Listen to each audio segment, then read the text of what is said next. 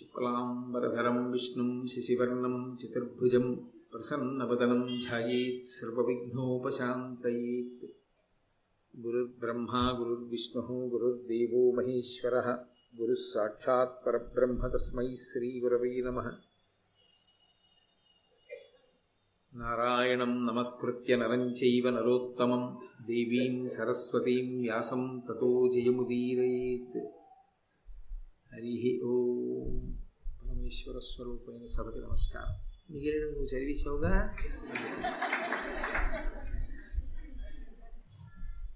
నహుషుడు వేసినటువంటి ప్రశ్నలకి ధర్మరాజు గారు సరి అయినటువంటి సమాధానాలు చెప్పినటువంటి కారణం చేత నహు నహుషుడికి శాప విమోచనం జరిగింది. భీమసేనుడికి నహుషుని యొక్క బంధనం నుండి విముక్తి లభించింది. ధర్మరాజు గారు సంతోషంగా ఆ భీమసేనుణ్ణి తీసుకుని అక్కడి నుంచి బయలుదేరారు. శరత్కాలం వచ్చింది ఆ సమయంలో.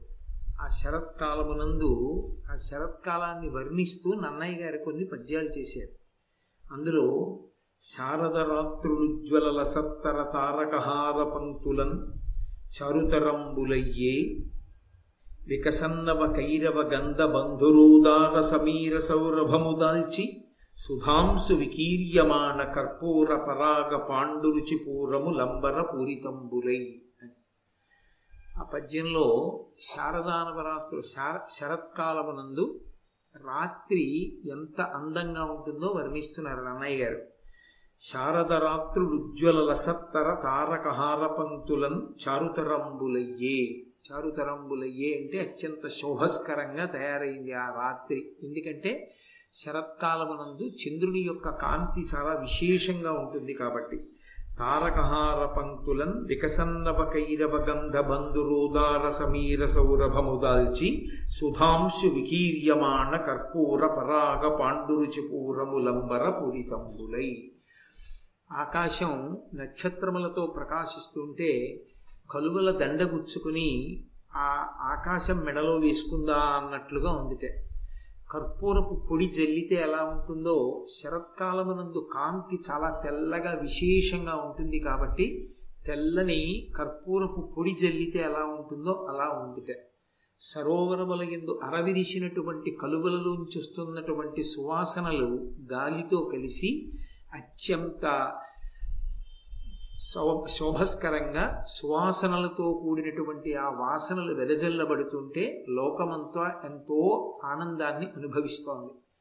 నన్నయ్య గారి యొక్క కవిత్వం ఆంధ్ర మహాభారత రచన ఈ పద్యం దగ్గర పూర్తయిపోయింది. దీని తర్వాత ఇక ఎర్రాప్రగడ గారు పూరణ చేశారు. ఆయన ఒక్క ఆది పర్వాన్ని ఆరణ్య పర్వంలో కొంత భాగాన్ని నన్నయ్య గారు పూర్తి చేశారు. నన్నయ్య గారికి భట్టారక అని ఒక బిరుదు ఉంది. భట్టారక అంటే పూజింపబడవలసిన వాడు అని. ఆయన మహానుభావుడు. ఆయన నోటి వెంట వచ్చిన మాట పొరపాటున కూడా తప్పడానికి వీల్లేదు. అది ఎలా పడిందో ఈ పద్యంలో సంధి విడదీసినప్పుడు చిట్ట చివర ఒక మాట పడింది. అందులో అంబర పూరితంబులై అన్నప్పుడు దాన్ని ముందు వాక్యంతో సంధిని విడదీసినప్పుడు పరపూరితంబులై అని పడింది. పరపూరితంబులై అంటే ఇక ఇక్కడి నుంచి నేను పూరణ చెయ్యను. మహాభారతాన్ని ఇతరులు పూర్తి చేస్తారు అని పరపూరితంబులై పరులంటే ఇతరులు. వాళ్ళ చేత పూరింపబడుతుంది. ఇక నేను పూర్తి చేసే భాగం పూర్తయిపోయింది అని అర్థం వచ్చేటట్టుగా ఆ పద్యానికి చివర ఉన్నటువంటి మాట పడింది. ఆ పద్యాన్ని పూర్తి చేసి ఆయన రాత్రి విశ్రమించారు. మరునాటి ఉదయానికి ఆయన శరీర త్యాగం చేశారు అని కొంతమంది చెప్తారు. కాదు రాజరాజ నరేంద్రుడు కాలం చేశాడని కొంతమంది అంటారు. కానీ నన్నయ్య గారు శరీరాన్ని విడిచిపెట్టారన్న దానికే ఆ లోకంలో ఎక్కువగా ప్రచారం ఉంది. కాబట్టి నన్నయ్య గారు ఈ పద్యంతో ఆంధ్ర మహాభారతంలో ఆరణ్య పర్వం యొక్క కొంత భాగాన్ని పూర్తి చేసి విడిచిపెట్టేశారు.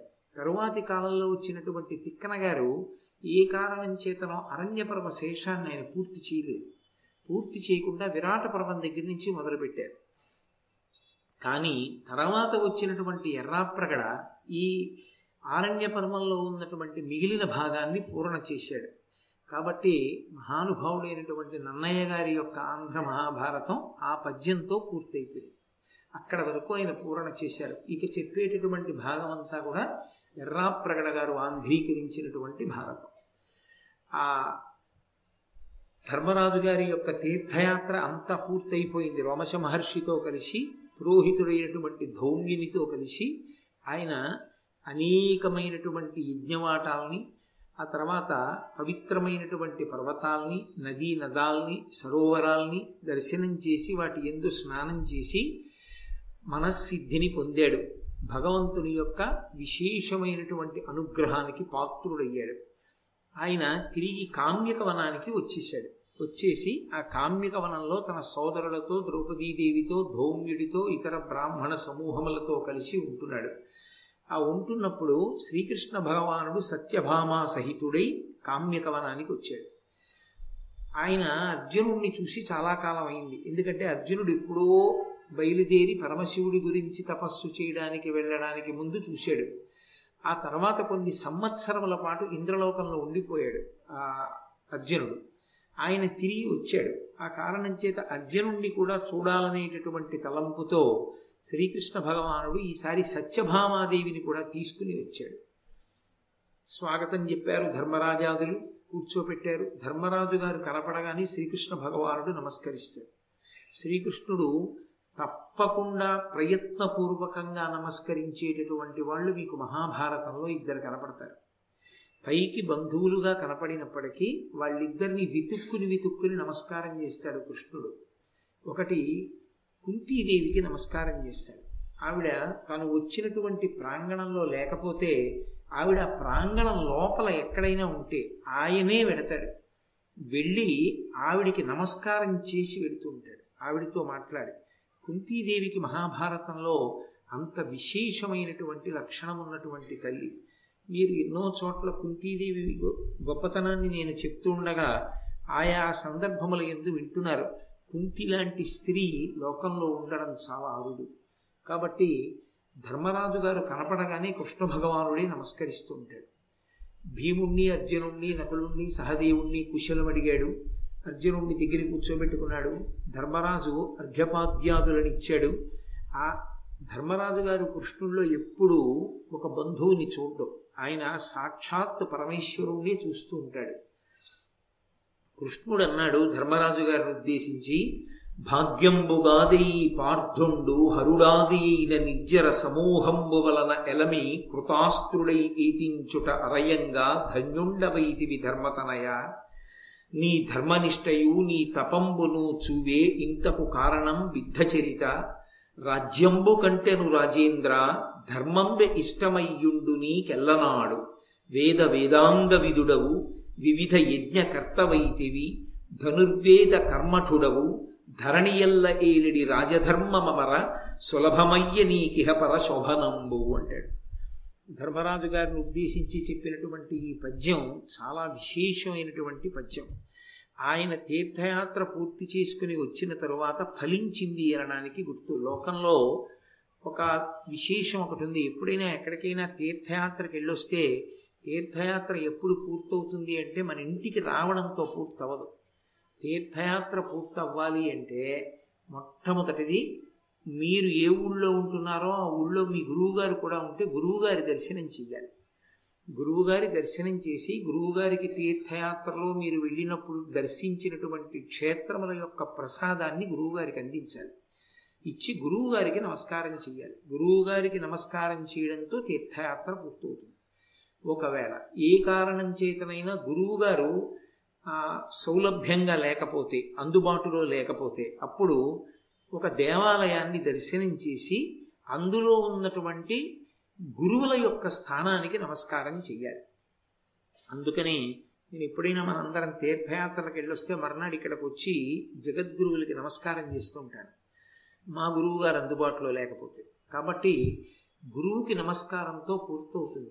ధర్మరాజు గారి యొక్క అదృష్టం ఏమి అంటే ఆయన తీర్థయాత్ర చేసి రాగానే కృష్ణం వందే జగద్గురు. జగద్గురు అయినటువంటి కృష్ణ పరమాత్మయే సత్యభామా సహితుడై ఆయన వద్దకు వచ్చాడు.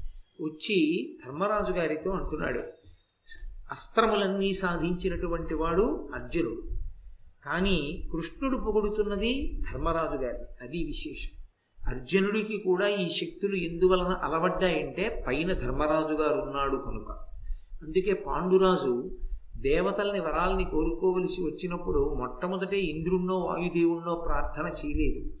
ఎంత శారీరకమైన బలం ఉన్నప్పటికీ ఎంత బుద్ధి వైభవం ఉన్నప్పటికీ ధర్మము చేత రక్షింపబడి ఉండకపోతే ధర్మమునందు అనురక్తి లేకపోతే ధర్మానుష్ఠానము లేకపోతే అవన్నీ నిరుపయోగములైపోతాయి. రావణాసురుడు వేదం చదువుకోలేదా? చదువుకున్నాడు. రావణాసురుడికి బలం లేదా? ఉంది. కానీ రావణుడు ఏమి సాధించగలిగాడు లోకంలో? అందుకే నిరంతరము వాళ్ళు ధర్మము చేత రక్షింపబడుతుండాలి. అందుకే మొట్టమొదట ధర్మము యొక్క అనుగ్రహంతో నాకు కుమారుడు కావాలి అని యమధర్మరాజు గారి అనుగ్రహంతో పెద్ద కుమారుడైనటువంటి ధర్మరాజు గారిని కన్నాడు. ఆ ధర్మరాజు గారు పైన ఉండబట్టి పాండవులు ఇప్పుడు రక్షింపబడుతుంటారు. నిన్న భీమసేనుడు రక్షింపబడ్డాడంటే కారణం ధర్మరాజు గారు కాదు.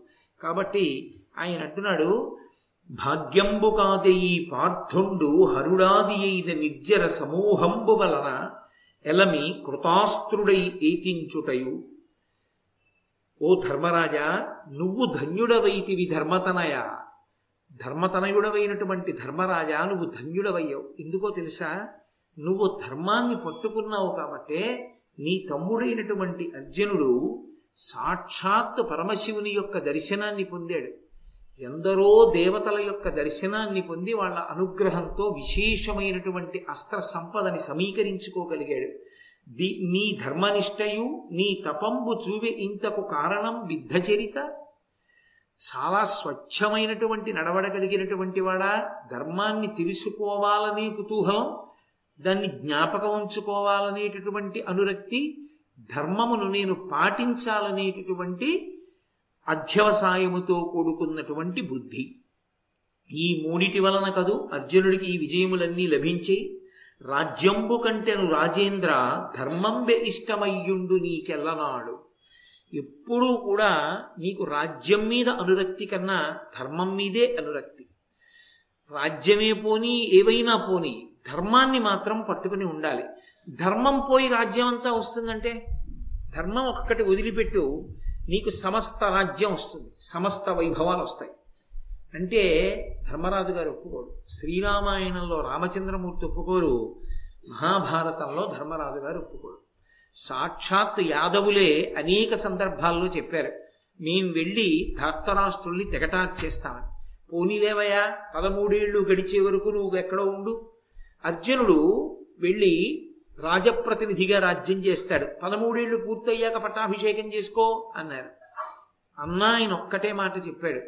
తాతగారు భీష్ముడు గురువుగారు ద్రోణుడు ఉండగా సభ ఎందు ప్రమాణం చేశాను. పన్నెండేళ్ళ అరణ్యవాసం ఒక సంవత్సరం అజ్ఞాతవాసం చేస్తానని. ఇచ్చిన మాట తప్పి సభలో పెద్దల సమక్షంలో నీ అందుకే ఓపిక పడతాను. పదమూడేళ్ళు పూర్తయిపోయిన తర్వాతనే సంగ్రామం. అప్పటి వరకు నాకు రాజ్యం అక్కర్లేదన్నాడు. అంతటి ధర్మానుష్ఠాన తత్పరుడు అంతటి సత్యవాది. అందుకే నువ్వు నీకు రాజ్యంబు కంటే నువ్వు రాజేంద్ర ధర్మంబ ఇష్టమయ్యుండు నీకెల్లనాడు. ఎప్పుడూ కూడా నీకు రాజ్యం కన్నా ధర్మం మీదే అనురక్తి.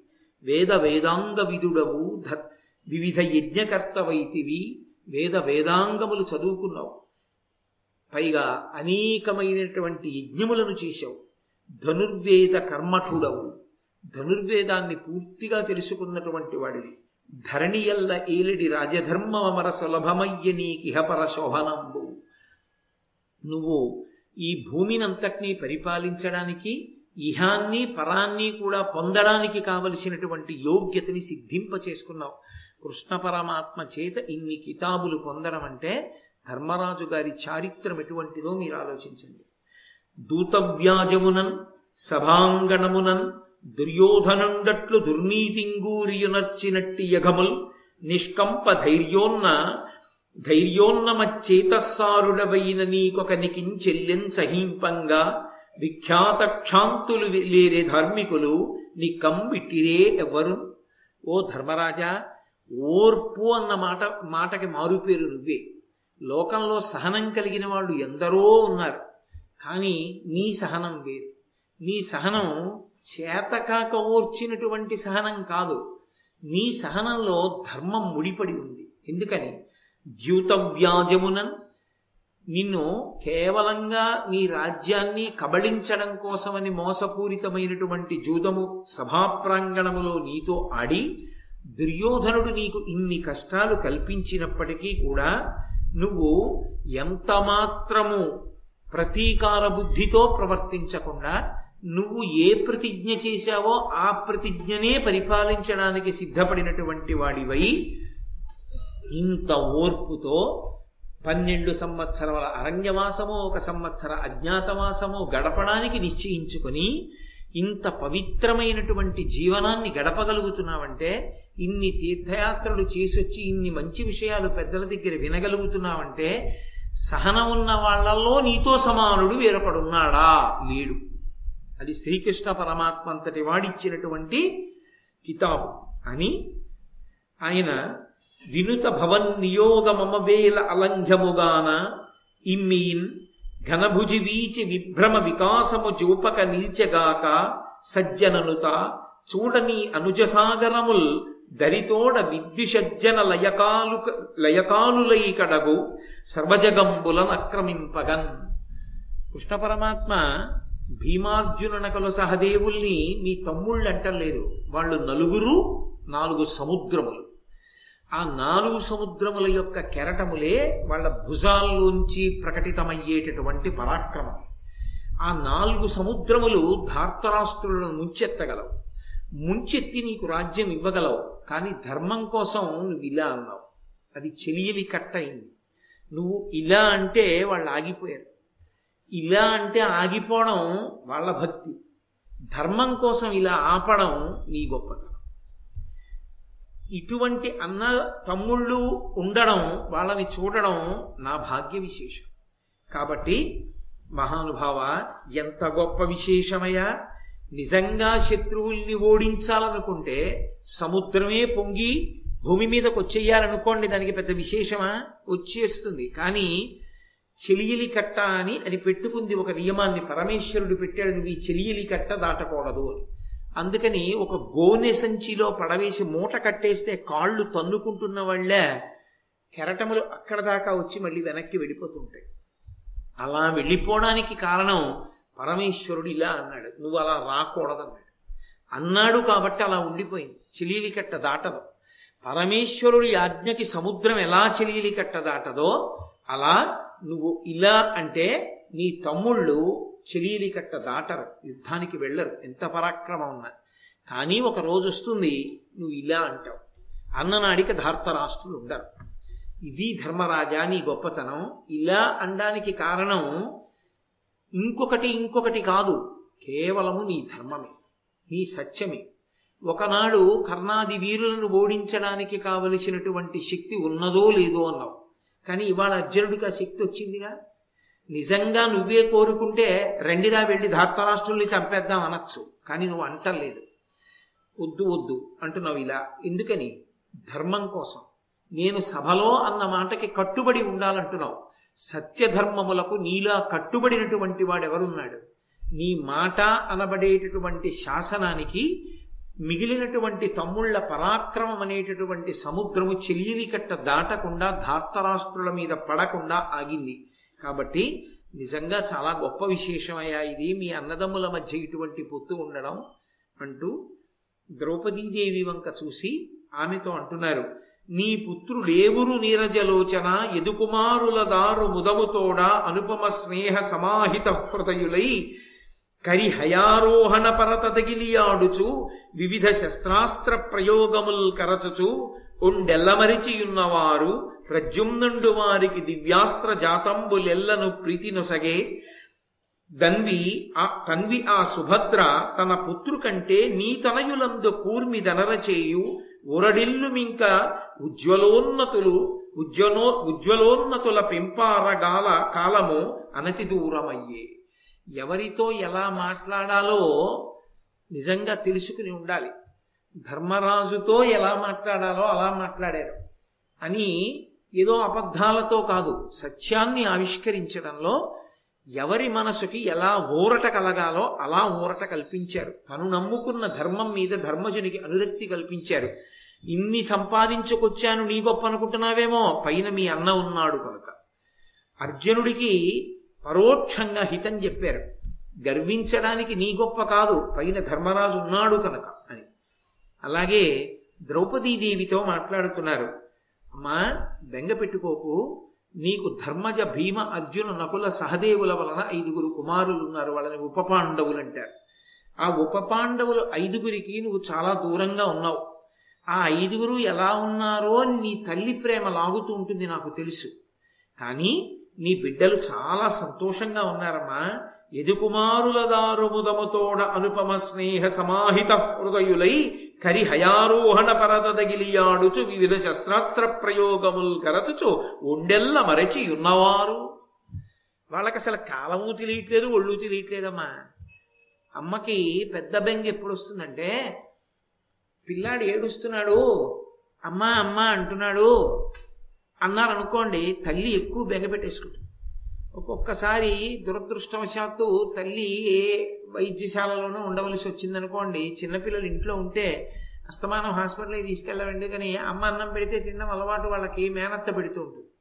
పెడుతూ మూడు నాలుగు రోజుల్లో తల్లి వచ్చేస్తుంది. తల్లి ఈ మేనత్త వైద్యశాలకు వెళ్ళినప్పుడు అడిగే మొదటి ప్రశ్న ఏంటంటే పిల్లలు అన్నం తిన్నారా? వదినా అంటుంది. అంటే వాళ్ళ అసలు వాళ్ళకి అసలు ఒళ్ళే తెలియట్లేదు.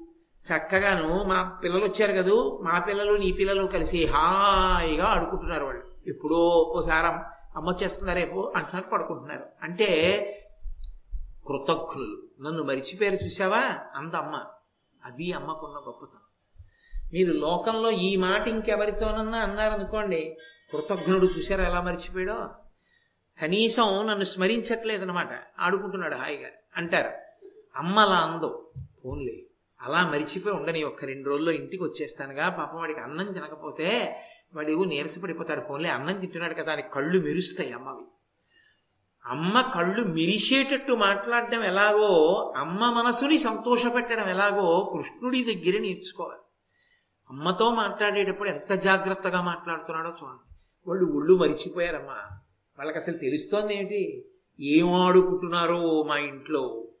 వాళ్ళు ఆడుకుంటూ ఏం చేస్తున్నారో తెలుసా? ఎదుకుమారులతో పాటు ఆడుకుంటున్నారంటే సమయం అంతా వృధా అయిపోతోంది. ఇలా ఆటలాడుతూ పాటలు పాడుతూ ఉంటే రేపు పొద్దున్న యువరాజు కావలసిన వాళ్ళు వారసులు వాళ్ళకి ఏమీ చేత కాకపోతే వాళ్ళు ఎందుకు పనికొస్తారని మళ్ళీ ద్రౌపదీదేవి మనసు చిన్నబుచ్చుకుంటుందేమోనని వాళ్ళు చక్కగా సంతోషంగా ఆ ఎదుకుమారులతో కలిసి ఆడుకుంటూ దానితో పాటుగా ఏనుగులెక్కడం గుర్రాలెక్కడం ఏనుగుల్ని లొంగ తీసుకోవడం గుర్రాల్ని స్వారీ చేయడం నేర్చుకుంటున్నారు.